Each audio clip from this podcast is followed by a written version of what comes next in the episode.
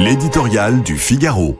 L'humanité du bourreau par Philippe Gély. Après s'être complaisamment filmés en train de commettre les pires atrocités lors de leurs insoutenables tueries en Israël le 7 octobre, les combattants du Hamas ont changé de registre. Les voici donnant le bras à une vieille dame pour descendre une marche un peu haute, tapant la main d'un adolescent ou portant un enfant dans leurs bras jusqu'à l'ambulance de la Croix-Rouge. N'étaient leurs uniformes, leurs armes et leurs visages cagoulés, on croirait presque des travailleurs humanitaires.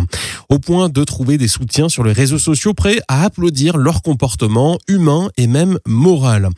Ces derniers ignorent-ils la situation? On parle ici de civils qui ont été capturés pour servir de monnaie d'échange, souvent après que leurs proches ont été massacrés sans pitié. Ils sont restés prisonniers pendant 50 jours dans des tunnels ou des pièces obscures, nourris du minimum et laissés pour certains sans médication.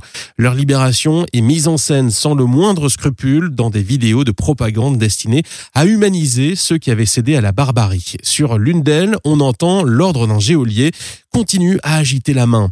La plupart des ex-otages laissent derrière eux des proches aux mains du Hamas. Les moments de joie pure des familles enfin réunies valent sûrement ces concessions à la guerre des images. Mais il ne faut pas oublier le prix payé pour ces instants arrachés à la barbarie, la torture de l'attente et de l'incertitude, le suspense cruel des listes de noms publiées au jour le jour, les retards et les déconvenus.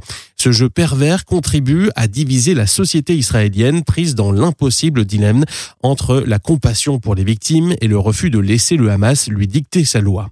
Maître des horloges, le mouvement islamiste utilise la trêve et les transferts de prisonniers pour solidifier le soutien de l'opinion palestinienne et arabe et pour encourager les Occidentaux à faire pression sur Israël afin de prolonger l'arrêt des combats. Des choix encore plus difficiles attendent l'État hébreu lorsque le Hamas augmentera ses prix pour rendre les hommes et les soldats capturés.